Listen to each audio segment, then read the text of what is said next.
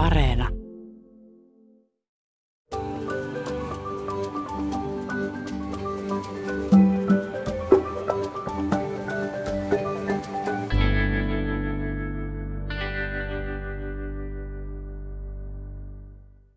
Kun minun isäni kuoli, minulle tuli kova kiire päästä täältä etelästä pohjoiseen hänen luokseen. En ehtinyt sairaalavuoteelle, mutta menin sitten hautausurakoitsijan kanssa katsomaan isää sairaalan kylmiöön. Siinä hän makasi leuka sidottuna ja valkeisiin lakanoihin käärittynä. Minulla oli mukana sisäreni kutomat villasukat, jotka puin hänen jalkoihinsa, koska minusta tuntui, että häntä varmasti paleli. Sukissa oli kudottuna sydämiä. Ennen hautajaisia meille omaisille järjestettiin vielä tilaisuus hyvästellä isä avoimen arkun äärellä. Hänet oli puettu parhaaseen pukuunsa ja hänellä oli käsissään punainen ruusu. Pappi lausui rukouksen ja me lauloimme muutaman virren. Silitin isäni hiuksia ja käsiä. Otin muutaman valokuvankin. Se oli kaunis hetki. Tämä tulee osaltaan myös itseä lähelle, koska mun oma isä menehtyi tässä ihan hetki sitten, nyt kuluvana syksynä. Mutta en mä siinä tilanteessa tai oikeastaan aiemminkaan hautajaisten kohdalla ole tunnistanut mitään tämmöistä tarvetta päästä konkreettisesti näkemään sitä kuollutta ruumista. Ei täällä pääkaupunkiseudulla mulla oikeastaan tällainen tullut aiemmin edes mieleen. Mä oon aina oikeastaan kohdannut kuoleman vaan suljetun arkun äärellä. Tänään puhutaan kuolemasta, sen kohtaamisesta ja tietysti samalla myös elämästä. Elämä ja kuolemahan on kietoutuneet yhteen ja määrittelevät myös toinen toisiansa. Arjessa kuolema tuntuu kuitenkin keskustelun aiheena olevan monelle aika vaikea ja vieras, vai onko näin? Olet kääntänyt korvasi horisonttiin. Minä olen Mikko Kurenlahti. Ja minä Hilkka Nevala.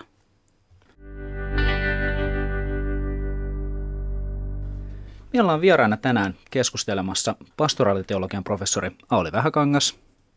Hei kaikille. Saattohoitolääkäri Juha Hänninen. Heipä hei. Ja antropologi, uskontotieteilijä Maija Butters. Hei. Te olette kaikki käsitelleet työnne puolesta jollakin tavalla kuolemaa. Kerrotteko, miten kuolema on liittynyt teidän työhönne, jos Maija vaikka aloitat? No mä olen just äh, saanut päätökseen mun äh, väitöskirjan, jossa mä olen tutkinut saattohoitopotilaita ja heidän kokemuksiaan ja siten, että sitä, että miten suomalainen urbaani, nykysuomalainen pystyy niin kuin käsittelemään sitä tietoa, että hän on sairastunut kuolemaan johtavaan sairauteen ja se kuolema on vääjäämättä edessä. Entäs Juha? No, mä oon toiminut terhokodin ylilääkärinä 25 vuotta ja hoitanut saattohoitopotilaita ja kirjoittanut kuolemasta ja siihen liittyvistä asioista useita kirjoja ja artikkeleita ja oppikirjalukuja. Ja oikeastaan koko tämän aktiivisen työurani on tehnyt työskennellyt kuolevien ihmisten ja heidän omaistensa parissa. Entä Sauli?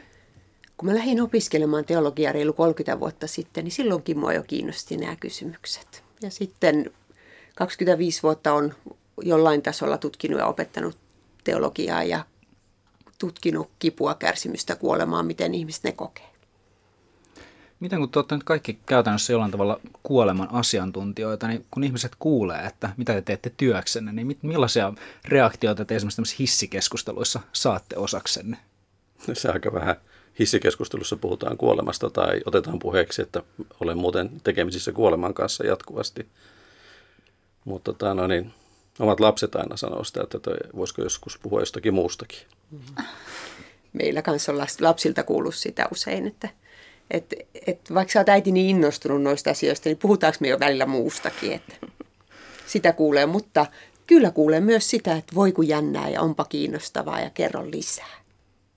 Mulla on vähän samanlainen kokemus ehkä kuin Aulilla, että, että musta tuntuu, että ihmisten reaktiot on aika kahtajakoisia. Että on niitä, jotka ihan mykistyy eikä oikeastaan halua jatkaa keskustelua siitä sitten sen enempää, mutta ainakin mun omassa lähipiirissä ja, ja ehkä enemmistö kuitenkin niitä ihmisiä, joita tapaan ja kerron, että mitä olen tutkinut väitöskirjassa, niin monet on tosi kiinnostuneita ja innostuneita ja tosi moni kokee, että tämä on tärkeä aihe. Miten te näette kuoleman roolin meidän suomalaisessa yhteiskunnassa? Onko se meille vieras vai onko se tuttu asia? Niin kyllä se on aina tullut tutummaksi tässä koko ajan, että sen ajan, mitä itse ollut tekemisissä kuolemisen ja kuolevien ihmisten kanssa, niin puhutaan yhä enemmän kuolemasta. Ja tietysti tämä korona-aika nyt on tuonut tämän kuolemisen niin kuin jokapäiväiseksi puheenaiheeksi. Ja joka päivä pitää katsoa lehdestä, että montako nyt on kuollut Suomessa, maailmalla, Euroopassa. Joo, tämä on mielenkiintoista kyllä, että korona on tuonut äh, kuoleman niin kuin etusivulle ja nimenomaan jo, jossain määrin semmoisen aika tavallisen kuoleman. Tietysti koronakuolema on myös niin kuin erityinen, ää, mutta, tota, mutta niin, kyllä kuitenkin sit edelleen se semmoinen minun kuolema ja sinun kuolema, se ihan ikioma kuolema, niin kyllä se on aika vaikea aihe käsitellä ää, mun, mun kokemusten mukaan. Ja mun mielestä siinä on myös ikäkysymys mitä vanhemmaksi itse tuun, sitä enemmän lähipiiri, ystävät ja muut puhuu kuolemasta. Se tulee jotenkin konkreettisemmaksi. Ja tietyllä tavalla, jos mä taas ajattelen nuoria aikuisia omien lasten ikäisiä, niin musta se on ihan hyväkin, etteivät nyt kauheasti mieti joka välis kuolemaa. Mm. Mä tunnistan itse tämän ikäkysymyksen myös, että nyt kun on reilu 30, niin yhtäkkiä on tullut siihen ikään, että potentiaalisesti kaikki on kuoleman vaarallista. Että se, mitä aiemmin oli silleen, että tämä varmaan menee ohi, niin yhtäkkiä on sitten silleen, että mm tästähän voi, että oliko se nyt tässä, kun vähän ottaa joku rinnasta tai muuta tällaista, että ihan kyllä tunnistaa. Uh, onko tässä keskustelussa siis ylipäätään jotain, jotain sellaista, nyt korona-aikana, josta on tullut lähemmäs tämmöinen rajallisuus ja tästä tulee enemmän keskustelua, niin onko tässä jotain semmoista, että olette myös kaivannut ehkä ennen koronaa, että onko nyt, nyt noussut semmoista keskustelua, mitä olisi pitänyt käydä aiemminkin? En mä osaa sanoa, että mä nyt olisin, osaisin, olisin osannut kaivata tämmöistä keskustelua, mitä nyt käydään. Että se kuitenkin se kuolemankeskustelu on ihan erilaista, että tuossa että niin kuin Maija sanoi, niin ehkä semmoinen tavallisen minä kuolen, tai kaikki tässä, että minä kuolen ja, ja sinä kuolet, ja niin, niin tämmöinen henkilökohtainen kuoleman suhde, niin semmoista keskustelua ehkä on, on kaivannutkin enemmän. Ja jotenkin mä ajattelen sitä, että ähm, nyt siis sehän on kauhean traagista, että miten ihmiset on kuollut, niin kuin paitsi Suomessa nimenomaan koronaan, että, että kun ihmiset on ollut eristyksissä eikä, eikä lähinomaiset ole voinut olla siinä lähellä, ei ole voitu jättää jäähyväisiä ja näin. Ja se on niin kuin noussut, noussut paljon esiin keskustelussa. Mutta sitten se on mun mielestä kiinnostavaa, koska kyllähän tosiasia on se, että Suomessa kuolee ihan hirvittävästi ihmisiä yksin terveyskeskuksissa ja, ja sairaaloissa erilaisilla osastoilla – ja, ja muuta. Että et se semmoinen yksinäinen kuolema on, on monen vanhuksen kohdalla ihan todellinen ja se, se voi kestää niin kuin hyvin pitkään, se voi olla niin kuin kuukausien prosessi. Ja se, että me nyt niin kuin ollaan tietyllä tavalla moraalisesti kauhistuttu tätä, että voi kauheata, kun ihmiset joutuu tämmöisen kuoleman, koronakuoleman eristyksissä kokemaan, niin se on oikeastaan aika, tietyllä tavalla aika yleinen ilmiö, se semmoinen yksinäinen kuolema. Et se, on, se on ehkä mistä toivoisi, että vähän keskusteltaisiin enemmän, että, että se on osa todellisuutta monille koronan kanssa tai ilman sitä. Nyt voisi tarttua oikeastaan tuohon, mitä Maija sanoi, että, no niin, että, että käytit sanaa vanhus ja kuolema samassa mm. lauseessa. Niin tämä koronahan on tunnut sen uudet, kuka tahansa voi kuolla. Me kaikki olemme kuolemaan vaarassa koko ajan. Tännekin kun tultiin, niin mm. maskit päässä kävellään tuolla käytävillä ja, ja tavallaan niin kuin jokainen ihminen, joka tulee vastaan, on potentiaalisesti vaarallinen. Että niin kuin aikaisemmin nyt tuossa keskusteltiin aikaisemmin, että no, niin, niin kun ihmisiä saattoi kätellä ja halata ja tervehtiä ja juhlia ja kaikkea, mutta kaikki on nykyään vaarallista. Sä oot Auli kerännyt aineistoa korona-ajan hautajaisista, niin miten tämä aika on vaikuttanut kuoleman kohtaamiseen? Niissä kirjoituksissa ihmiset kirjoittaa paljon just sitä haikeutta, kun ei kaikki päässyt paikalle – haikeutta, kun ei hautajaisissa voinut leskeä lohduttaa halaamalla. Siis kaikki tämmöisiä, että, että tota, selvästi näkee näistä korona- ja hautajaiskirjoituksista, että hautajaiset on monelle ihmiselle tosi tärkeitä. Ja hautajaisiin osallistuminen on tärkeää. Ja sitten jos jostain syystä se evätään tai kokee, että se osallistuminen on vaan jollain tavalla vähän niin kuin vaillinaista, niin se tuntuu raskaalta. Onko se lähtenyt tällaiset ihan niin kuoleman rituaalit nyt jotenkin selkeästi myös muuttumaan tämän myötä, että heijastuuko se jotenkin enemmän esimerkiksi tämmöinen, niin että täytyy jotenkin etänä kehittää jotenkin mm. uudenlaisia tapoja osallistua. Mm. Ainakin näyttää siltä, että osa kirjoittaa tämmöisistä, että, että osa on ollut, ollut etänä riskiryhmäläisistä ja muuta, ja sitten on tullut enempi ja enempi näitä. Näitähän on ollut aikaisemminkin tämmöisiä muistokirjoja nettiin niin tota, koska näyttäisi siltä, että hautajaiset itsessään on pääsääntöisesti pidetty, mutta aika moni perhe on päätynyt siihen, että muistotilaisuus on siirretty myöhemmäksi. Niin sitten on kuitenkin haluttu jonkunlainen muistorituaali, niin sitä, sitä osa on siirtänyt nettiin. Tuossa aiemmin puhuttiin myös tästä, että, että nimenomaan se jotenkin se arkinen niin kuin minun ja sinun kuolema on, on kuitenkin jotenkin vaikea kohdata, niin mikä siitä – kuolevaisuudessa tekee niin vaikea. Nythän siis tilanne, jollain tavalla varmaan joku kupla on nyt puhjennut, että korona toi juuri tämän kollektiiviselle tasolle semmoisen rajallisuuden kokemuksen lähelle. Mik, miksi ihmisen on niin vaikea kohdata omaa kuolevaisuuttaan? No se päättää tämän olemassaolon, että tämän, se on aika, että mulle ainakin henkilökohtaisesti sen verran narsistinen ihminen tuntuu mahdottomalta ajatella, että maailma jatkaa kulkuaan, vaikka minua ei enää ole. Niin, niin se semmoinen, kyllä se luopuminen ja päättyminen on siinä kuolemassa, mikä tekee sen niin vaikeaksi. Ja sitten tietysti tuossa saattohoitotyössä niin ihmiset pelkää myös kuolemisen tapaa, millä tavalla kuollaan. Mitä ihmiset pohtii siellä, siellä, tuota, kun olet siellä saattohoidossa ollut monen kuolevan lähellä, niin minkälaisia asioita he siellä sitten pohtivat? No se riippuu vähän vaiheesta tietysti, mutta loppuvaiheessa nyt ei pohdita enää paljon mitään, mutta ihan, mutta no niin, just sitä, miten ihmiset, jotka jää, perhe jää elämään, niin miten he pärjää ja miten tämä minun kuoleminen vaikuttaa muihin ihmisiin, millä tavalla he reagoi siihen, niin, niin tämmöisiä asioita. Et ehkä ei, ei nyt kauheasti mietitä saavutuksia ja tekemisiä niinkään paljon. Ei väitöskirjojakaan sitten siinä vaiheessa enää, mutta no, niin kyllä tietysti tunnetaan ylpeyttä myös niistäkin asioista. Mm. Että, että se ei ole yksilitteisesti niin, että, että sitä vaan murehdittaisiin ja kaivattaisiin jotakin, vaan siinä niin kuin röyhistellä rintaa, että kyllä mä sentään sain aikaiseksi jotakin.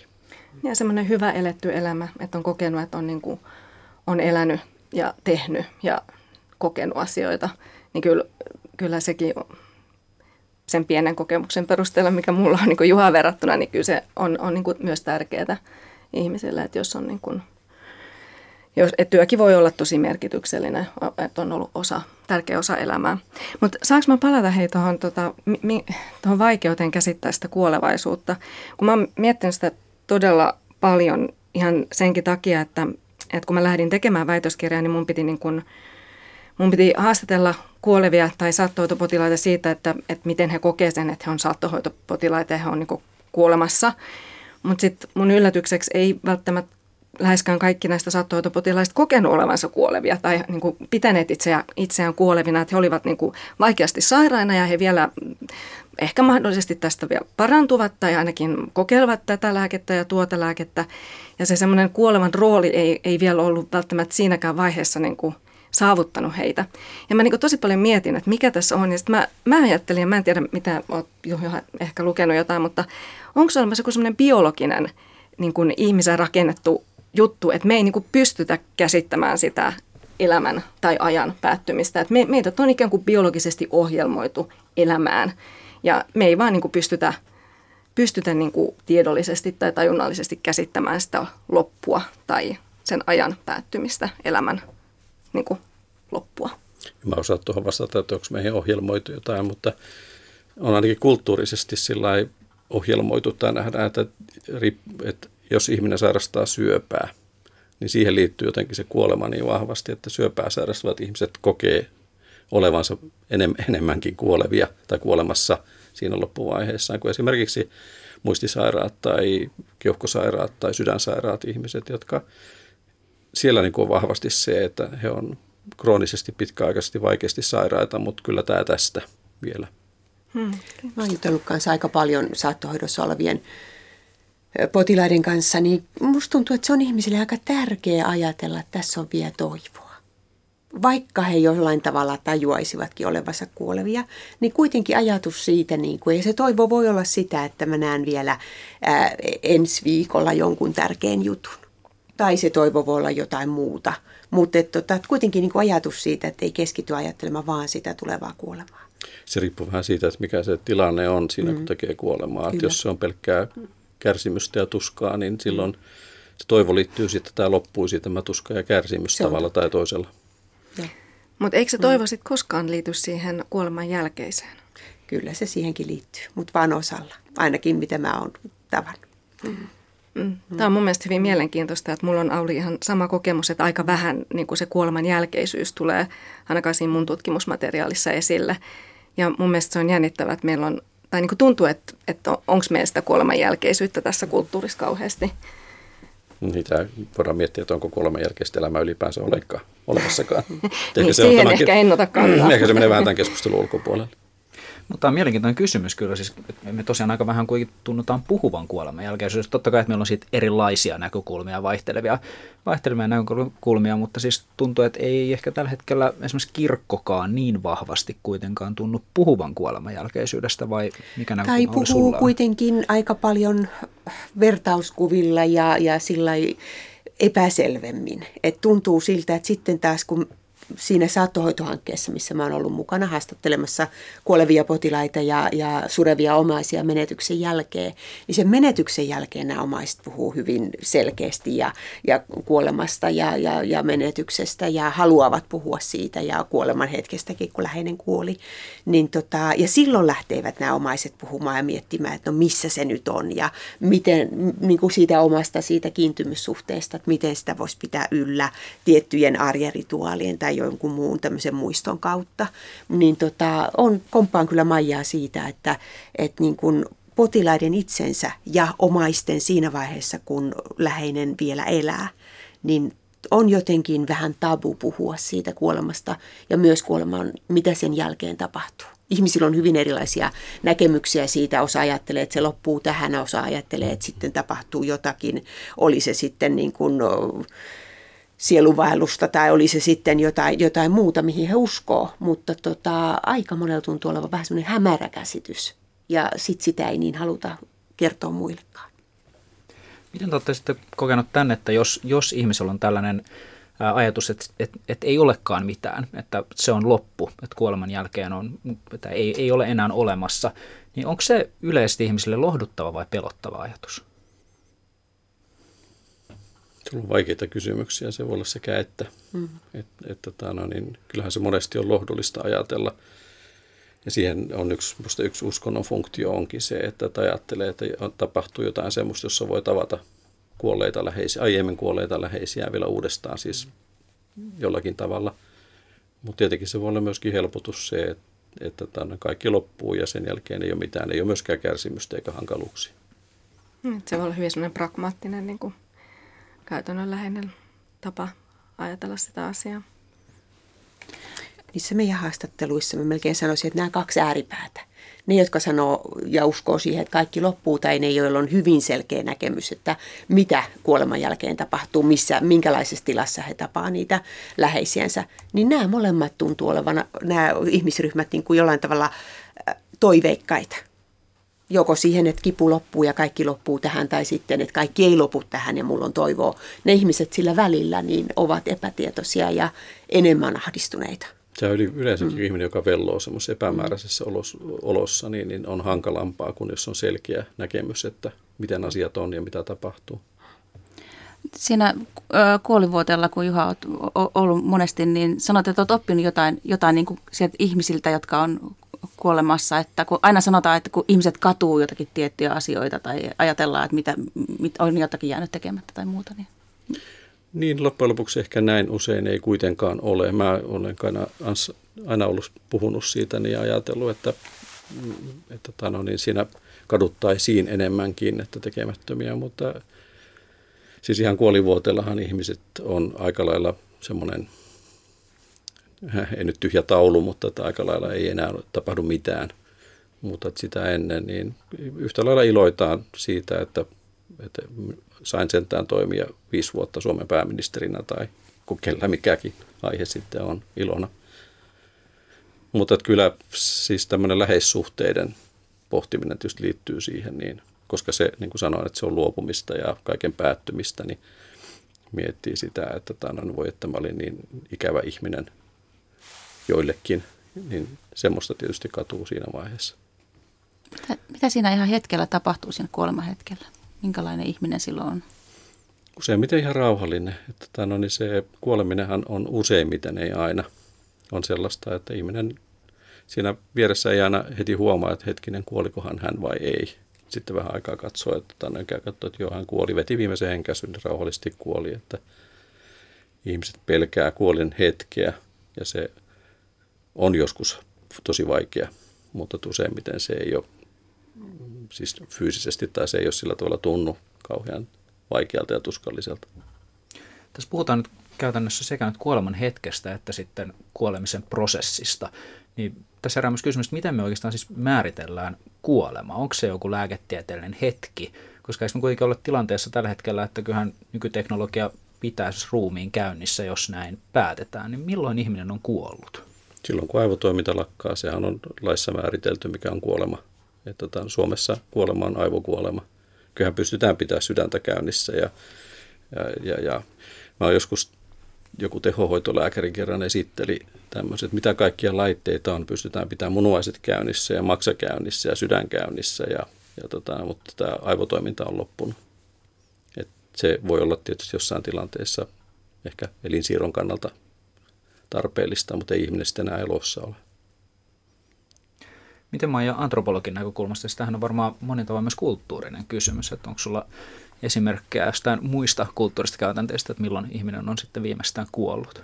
Joo, tämä on nimenomaan antropologian näkökulmasta niin kulttuurinen määritelmä. Jopa tämä meidän lääketieteellinen määritelmä on, on tota länsimaisen ää, lääketieteen kulttuurinen määritelmä antropologian mukaan, mutta esimerkiksi buddhalaisuus on aika hyvä esimerkki sellaisesta uskonnosta, missä, missä niin kuin se kuolemisen prosessi ja nyt ihan se kuoleman hetkikin on semmoinen paljon pidempi – et se vaihtelee vähän traditiosta, mutta Tiipetin, Tiipetin buddhalaisuuden mukaan ää, sen jälkeen, kun lääkäri on todennut potilaan tai siis ihmisen kuolleeksi, niin sen jälkeen vielä kestää kolme vuorokautta, että, että ne viimeiset energiat ovat niin kuin poistuneet ihmisestä ja silloin vasta kolme vuorokautta tämän niin kuin kliinisen kuoleman jälkeen niin ihminen buddhalaisuuden mukaan on tai Tiipetin buddhalaisuuden mukaan on kuollut, että sitä ennen siinä ruumissa on läsnä vielä hienojakoista, hienojakoista tietoisuutta, eli hän on elossa.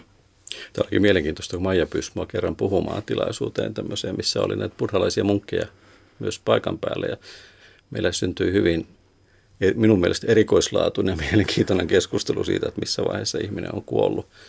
Mutta totta kai se on siis tähän määritelmä, mikä meillä on, niin on myöskin kulttuurinen määritelmä. Me ollaan päätetty, että siinä tilanteessa ihminen on kuollut, kun aivotoiminta lakkaa. Afrikkalaisessa traditiossa ajatellaan, että ihminen on kuollut silloin, kun ei kukaan häntä enää muista. Siis ei puhuta tietenkään fyysisestä kuolemasta, vaan siitä, että, että tota, kuolleista puhutaan nimellä elävät kuolleet niin kauan kuin heitä muistetaan ja on joku, joka heitä rakastaa. Mutta sitten voisi myös miettiä, tota, no, niin, että voisiko se sosiaalinen kuoleminen tapahtua jo ennen, ennen kuin fyysinen mm. kuoleminen. Että, että nyt tullaan esimerkiksi tähän kuolemaa edeltävään ihmisen nukuttamisen kysymykseen, että jos puhutaan sedaatiosta, jos ihminen nukutetaan siihen saakka, kunnes hän elintoiminnot lakkaa, niin kuoleeko hän sillä hetkellä, kun elintoiminnot lakkaa, vai sillä hetkellä, kun hänet on nukutettu, jolloin hänen tie- tietoisuutensa ja mahdollisuus kommunikoida ympäristön kanssa häviää, niin se on, se on totta, että kuolema, kuoleminenkin on suhteellista. Niinpä. Vieraanamme tänään keskustelemassa ovat pastoraaliteologian professori Auli Vähäkangas, lääkäri ja terhokodin entinen johtaja Juha Hänninen sekä antropologi ja uskontotieteilijä Maija Putters. Tota, Auli Vähäkangas, sä oot tutkinut tällaista kuin continuing bonds, mm-hmm. eli kun ihminen kuolee, niin se ei sitten ehkä häviäkään täysin. Mm, mm. Se tunneside jatkuu. Ja tämä on uusin surututkimus korostaa, tai jo pitkäänkin ollut, ollut surututkimuksen trendi, joka korostaa sitä, että ihmiselle on tärkeää muistella ja muistaa. Ja monella on tämmöisiä läsnäolon kokemuksia tai jotain muita, muita että kun juttelee, juttelee menetyksen kokeneiden omaisten kanssa, niin kyllä he allekirjoittavat sen ajatuksen, että se tunnesiteen ylläpitäminen on tärkeää. Sulla oli mm. hyvä esimerkki siitä mm. yhdestä rouvasta, joka tuota sai ohjeita. Mm. Mä kerroin tämmöistä leskirouvasta, jota mä haastattelin muutama kuukausi miehensä kuoleman jälkeen ja mies oli kuollut keväällä ja se oli syksyä, alkusyksyä, kun mä haastattelin tätä rouvaa ja hän kertoi sitten, tai, tai siitä se oli niin kuin niillä vaiheissa, kun talvirenkaat pitää vaihtaa. Edellisellä viikolla hän oli sitten saanut unessa näyn, että mies muistutti häntä, että, että kun meet sinne vaihdattamaan niitä talvirenkaita, niin muista ottaa ne verkkokomerosta mukaan. Ja se oli hirveän tyytyväinen, se kertoi mulle se rouvasi haastattelussa, että kato nyt, että unessa se kertoi mulle, että mitä pitää piti minusta huolta. Eli jos ei hän olisi sitä muistanut, ne olisi jäänyt sinne verkkokomeroon, ne, ne tota, hän olisi ajanut vaan huoltoasemalle tai huoltamoon vaihdattamaan renkaita. Ei hän ollut ikinä hoitanut autoa, se oli aina ollut miehen tehtävä heidän parisuhteessa. Mutta kyllähän me pidetään mm. yhteyttä tota, no, niin kuolleisiin ihmisiin tavalla tai toisella, että mä itse että mulla on hyvä ystävä, kuoli nuorena, oltiin, olimme nuoria miehiä siihen aikaan ja hän kuoli. Ja sama toistunut, kun äiti kuoli kolme vuotta sitten, niin kummaskin tapauksessa, mulla, mä silloin poltin sikaareita vielä, niin mä menin ulos polttamaan sikaaria ja tota, no, niin, puhaltelin savuja ja juttelin niiden ihmisten kanssa. Mm. Et sille kuolleelle ystävälle mä olin vihane siitä, niin että hän, hän sillä tavalla lähti kesken kaiken. Ja äidin kanssa ehkä surullinen sitten, että, mutta kävin semmoista dialogia kuolleiden ihmisten kanssa. Niin, eihän se suhde katkea, vaikka Ei. se kuolema tulee, että sehän on niin kuin näin. Mutta tämä on mielenkiintoista, mitä Auli kerrot, kun mulle tuli siitä mieleen se, että mm, kun mä oon tutkinut näitä saattopotilaita, niin sillä on itse asiassa todella suuri vaikutus äh, sillä, että miten potilas tai ihminen on kokenut niin kuin, äh, muita kuolemia, kuolemia hänen lähellään. Että se, se vaikuttaa valtavasti siihen, että miten itse sitten ajattelee tai äh, niin kuin lähtee kulkemaan sitä omaa kuolemaa kohden. Että jos on tällaisia niin kuin, ehkä aika lohdullisiakin mm ää, niin kuin kokemuksia, että olla, voi olla niin kuin yhteydessä esimerkiksi edesmenneeseen puolisoon tai näin, niin, niin se kuolema ei ole yhtään niin pelottava ehkä. Mutta sitten taas toisaalta, jos ihan sitten se konkreettinen ää, kuoleminen tai se kuolemanprosessi on ollut esimerkiksi fyysisesti tai jotenkin niin kuin mm, sen sairauden, vaikka jos on sairauteen kuollut, niin sen sairauden kanssa hirveän vaikea tai, tai siihen sisältyy jotain traagista, niin silloin sitten taas se kokemus voi olla sellainen, mikä vaikeuttaa sitä oman kuoleman ajattelua, että se voi pelottaa todella paljon. Tämä oli mun mielestä niin kuin kiinnostava, kiinnostava niin kuin, se on ihan ymmärrettävää, että näin on, mutta se, että kuinka merkityksellistä se todella oli näille potilaille, että mitä, miten he oli kokenut aikaisemmin näitä juttuja, niin se oli, se oli tosi, tosi isossa roolissa kyllä siinä. Mutta tähän liittyy myös siihen, että nyt kun terhokoti käy näitä YT-neuvotteluita ja saattohoitokodit on vaikeuksissa, niin siellähän on juuri tämä ajattelu siitä, niin että se kuolemaan saattaminen tapahtuu sillä tavalla, että siinä otetaan nämä kaikki asiat huomioon ja että ihmiset pärjää sen jälkeen, kun tämä kuoleva ihminen on kuollut ja siksi se on suorastaan sikamaista, että tota noin, ajaudutaan tämmöiseen tilanteeseen saattohoitokotien kanssa. Ja jotenkin nämä saattohoito, saattohoitokodit äh, mun mielestä luo semmoista – niin kuin kuoleman kulttuuria Suomessa, mitä meillä ei kauheasti ole sitä semmoista arkista puhetta kuolemasta tai semmoisia niin kuin miten kuolla hyvin esimerkkejä. Että kyllä meillä on paljon niin kuin, ideaalia siitä, että miten meidän pitäisi elää, mutta miten meidän pitäisi kuolla, mikä olisi hyvä kuolema, niin ei, ei siitä kauheasti ole semmoista yhteiskunnallista keskustelua, mutta saattohoitokodit nimenomaan, ne täyttää tämän paikan meidän yhteiskunnassa. Että se, sen takia mun mielestä se on niin kulttuurinäkökulmasta ja yhteiskunnan näkökulmasta on tosi ongelmallista ajatella, että meidän saattohoitokoteja ollaan ajamassa alas. Mm. Ja yksi asia, mikä minusta on tärkeä, kun puhutaan kuoleman kulttuurista ja kuoleman valmistautumisesta, kun minua nämä rituaalit kiinnostaa, niin on myös se ajatus siitä, että, että aika moni ihminen haluaa valmistaa ja, ja suunnitella omat hautajaisensa. Ja se on, mitä kun, sit, kun on haastatellut näitä, näitä leskiä esimerkiksi, niin se on ollut monelle helpotus, että voi ihana, kun se sanotti niin suoraan, että mitä se toivoo ja mitä se haluaa. Että me saatiin niin kuin suunnitella hänen näköiset hautajaiset. Eli, eli rohkeampaa puhetta kuolemasta ihan niille lähe, läheisillekin, ihan tämmöisten konkreettisten suunnitelmien kautta. Ne vähentää stressiä ja sitä kautta saa to- osoittaa niitä omia toiveita ja, ja myös puhua niistä omista tunteista. Mä oon itse asiassa kutsunut näitä tämän tyyppisiä valmistautumisia ää, mun, mun tutkimuksessa kuolemaa, kuoleman valmista, valmistaviksi rituaaleiksi. Eli silloin se kuoleva itse just pystyy pienillä konkreettisilla asioilla niin kuin valmistamaan itse itseään siihen tulevaan tekemällä suunnitelma hautajaisista, ehkä jopa testamenttia, tämmöiset käytännön asiat, raha-asiat. Ja sitten jotkut jopa esimerkiksi tekee itselleen kuolin vaatteen tai, tai jotain sen kaltaista. niin, osa. Mm. Tai kutoo sukat tai muuta. Että et, et se on semmoista pientä ja konkreettista, mutta sillä voi olla todella suuri henkinen merkitys. Näihin kuolemanrituaaleihin liittyen ja ehkä nimenomaan suremiseen liittyen, niin mehän siis Hilkan välillä tosiaan löydettiin eroavaisuus meidän kahden välillä. Me jotenkin ollaan asutettu erilaisia kuoleman kulttuureja. Hilkka on pohjoisemmasta, mä oon koko elämäni asunut itse pääkaupunkiseudulla ja ja tota, juurikin esimerkiksi kun, kun läheinen kuolee, niin Hilkalla on hirveän, oli hirveän luonnollista, että totta kai se vainaja täytyy nähdä ja sitä kosketetaan ja kohdataan se kuolema hyvin konkreettisesti. Ja mä en oikeastaan ikinä eh, niin edes ajatellut, että olisi tarpeellista. Ää, enkä mä muista myöskään esimerkiksi lapsuudesta, että mua olisi hirveästi viety vaikka edes haudoille tai tämän tyyppistä, että hyvin erilaisia. Onko tämä miten tyypillistä tämmöinen niin kuin, että, että täällä niin kuin etelämpänä on erilaista kuoleman kulttuuria kuin pohjoisempana? Tämä on hirvittävän kiinnostava kysymys, että onko tämä niin kuin etelä-pohjoinen vai onko tämä mahdollisesti jonkinnäköinen sukupuolikysymys, koska mulla, mulla oli ihan samanlainen kokemus, että kun mun äiti kuoli muutama vuosi sitten, niin mun ensimmäinen ajatus on se, että mun pitää heti päästä sinne.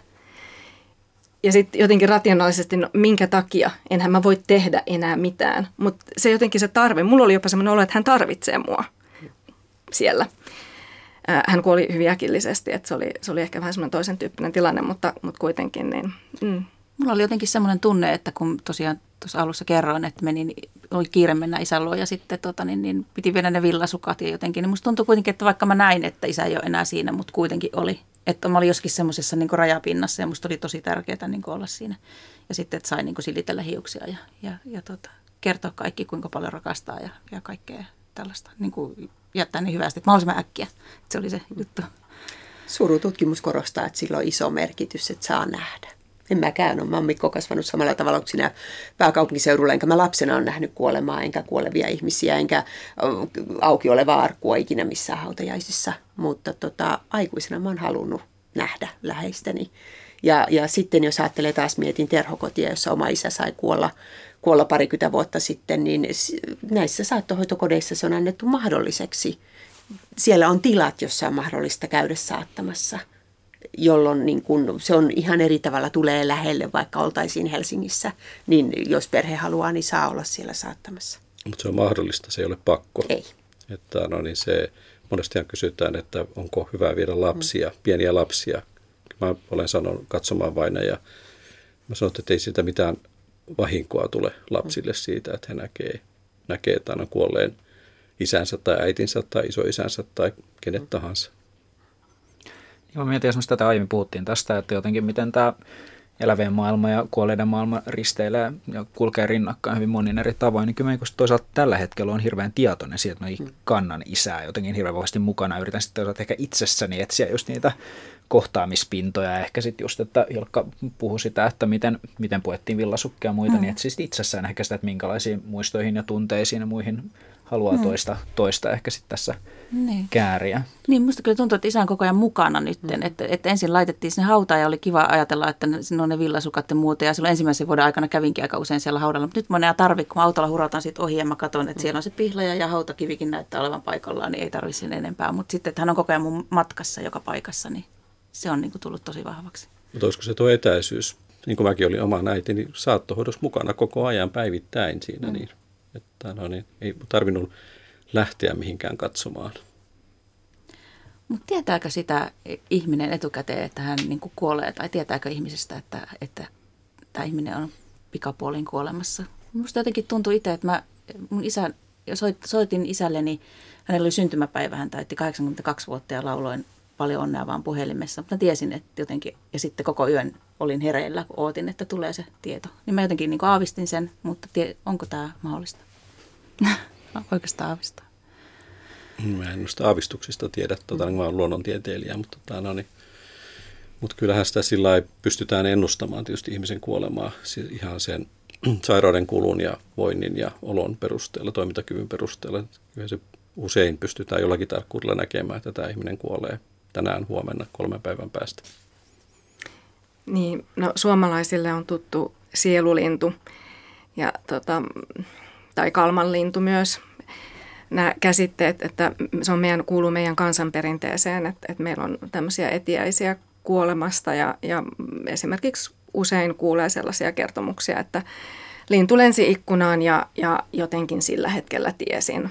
Ja itse asiassa mulle kävi itselleni just näin mun äidin kohdalla, että mulle lensi ikkunaan lintu. Ja mä vielä ihmettelen, että mitä se touhua, kun se kauheasti semmoinen pieni, pieni lintu siellä ulkona, se kauheasti ikään kuin melkein halusi tulla läpi siitä ikkunasta ja kauhea kolina. Ja en sitten sillä hetkellä ajatellut, mutta muutama tunti myöhemmin sitten tuli, tuli tieto, että äiti on kuollut.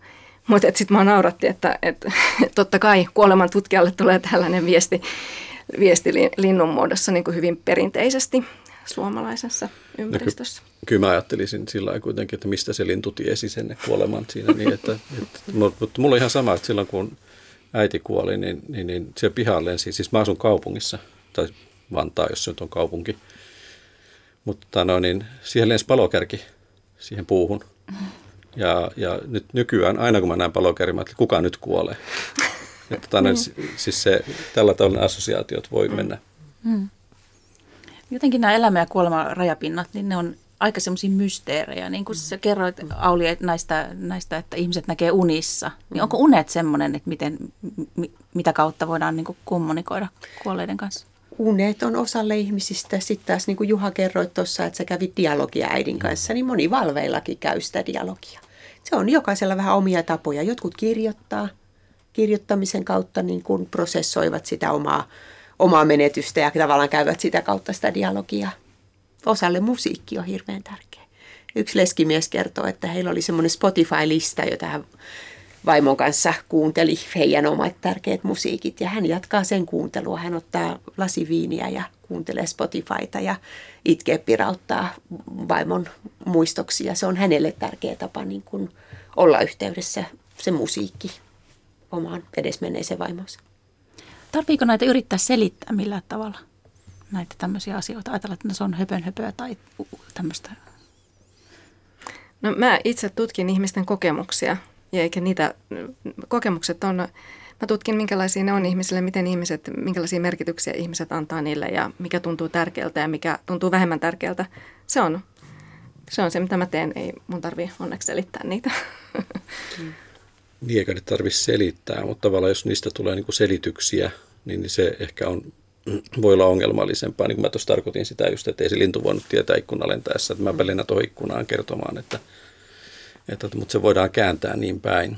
Se on vähän niin kuin Kübler-Rossin nämä ajatukset kuolemisen tai suremisen vaiheista tai niin, niin ää, niitä on käytetty niin, että niillä ruvetaan selittämään ihmisen käytöstä, odottamaan sellaista käytöstä, vaikka ne on tämmöisiä abstraktioita tai, tai ne voi olla myöskin fantasioita.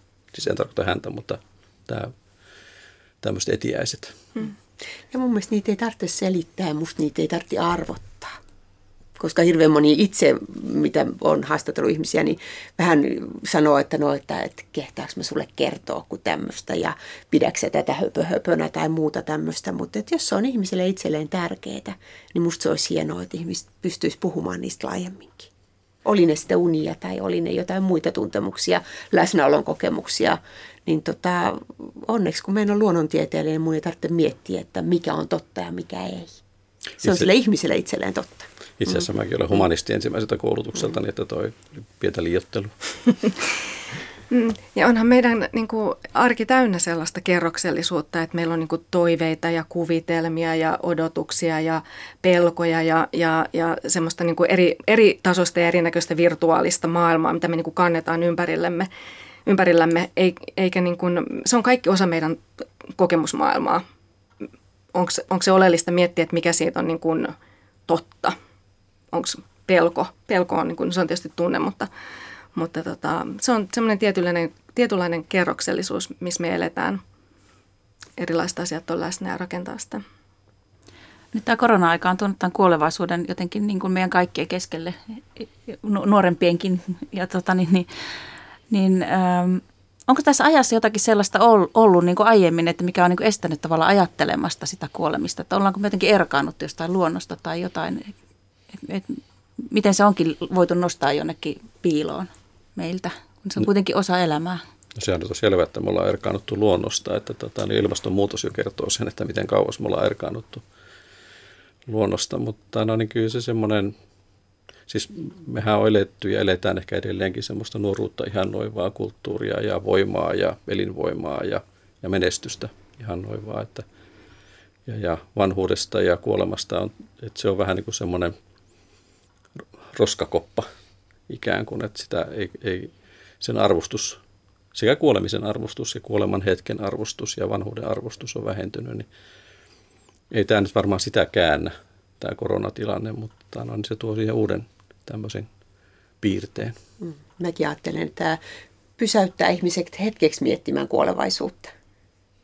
Mutta jos meillä on rokotukset vuoden päästä aikaa toiminnassa ja virus ei enää leviä kauheasti, niin mä ajattelen, että ihmiset unohtaa sitten sen ja menee taas siihen omaan oravan pyöräänsä ja, ja tota, haluaa ajatella olevansa kuolemattomia. Mutta se oli lohduton juttu tano, niin Ylen nettisivuilla nyt, että tano, niin on olemassa 500 000 erilaista vielä tappavampaa virusta jossain lymyämässä odottamassa, että, että tämän, ei nyt kannata huokasta helpotuksesta, vaikka löytyisi rokotus tähän näin koronaankin. Mä itse ajattelen ehkä niin, että varmaan just näin, että korona ei ole se niin kuin vastaus tässä, mikä, mikä herättäisi semmoisen yleisen kuolevaisuuden tietoisuuden, mutta, mutta tota, olisiko se se ympäristökriisi sitten kuitenkin, et, et, mun mielestä me tietyllä tavalla ollaan tässä ympäristökriisissä niin kuin vähän samasta syystä, kun me ei muisteta sitä omaa henkilökohtaista kuolemaa. Et me eletään vähän niin kuin mitä rajoja ei missään olisi jatkuvasti. Mutta ehkä tämä ympäristökriisi tietyllä tavalla jollain tavalla voisi myös niin kuin havahduttaa meidät ymmärtää sit meidän oman henkilökohtaisen elämän rajallisuudesta sekä sitten tästä niin kuin kosmisesta tai globaalista rajallisuudesta. Ehkä kosminen on väärä sana, koska maailmankaikkeus kyllä pärjää ilman ihmistä tai niin. Pitäisikö meidän sitten nykyihmisten paljon aktiivisemmin ja tietoisemmin pohtia kuolemaa, käsitellä kuolemaa? Tarjoaako kuoleman kohtaaminen meille jotain semmoista, mikä olisi arvokasta tässä ajassa? Opettaako se meille jotain? Mä ajattelen, että ei se, että sekään ole tervettä ja normaalia, jos me mietitään joka päivä kuolemaa, myöskään sitä omaa tulevaa kuolemaamme, mutta tota, silloin kun se kohtaa meidät, joku läheinen kuolee tai me niin kuin erityisesti kohdataan joku, joku juuri kuolemassa oleva, niin musta se on hirveän tärkeää, että silloin pysähdytään ja mietitään sitä. Kuolema kuuluu elämään, mutta hyvään elämään kuuluu myös se, että ei mietitä kuolemaa joka hetki. Kyllä se on hyvä jos tunnistaa se rajallisuus ja, ja monella, monella tapaa, että tämä noin se niin kuin tekee tietysti myöskin elämästä sillä merkityksellisempää ja sitten ei, ei niin kuin voi antaa mennä vaan, että antaa mennä. Mä elän nyt 95 vuotta, että tässä on aikaa vielä. Mutta että se semmoinen oman rajallisuuden miettiminen, mutta ei, mä oon ihan samaa mieltä Olin kanssa, että se on jo patologista, jos joka päivä miettii omaa kuolemaansa on ja aamusta iltaa. Mm, ja sitten tulee sitten taas jo rajoittava tekijä itsessään koska se alkaa käydä ahdistavaksi, mutta just näin, että se, se jonkinnäköinen ehkä hetkestä, no carpe diem, ottaa, siitä, ottaa sit elämästä aktiivisesti enemmän ehkä irti, jos niin kuin jollain tavalla muistaa sen oman rajallisuutensa. Mitä te itse koette, kun te olette kuoleman parissa tehnyt paljon töitä, niin onko se opettanut teille jotain ihan elämästä henkilökohtaisesti? On se opettanut iloitsemaan elämästä ja terveydestä. Elämä on ihan kivaa. Mm. Mm. Joo, just näin terveydestä. Kyllä. Elämä on kuolemista ja, ja eletään ennen kuin kuollaan. Kiitos tosi mielenkiintoisesta keskustelusta teille. Kiitos. Kiitos. Kiitos.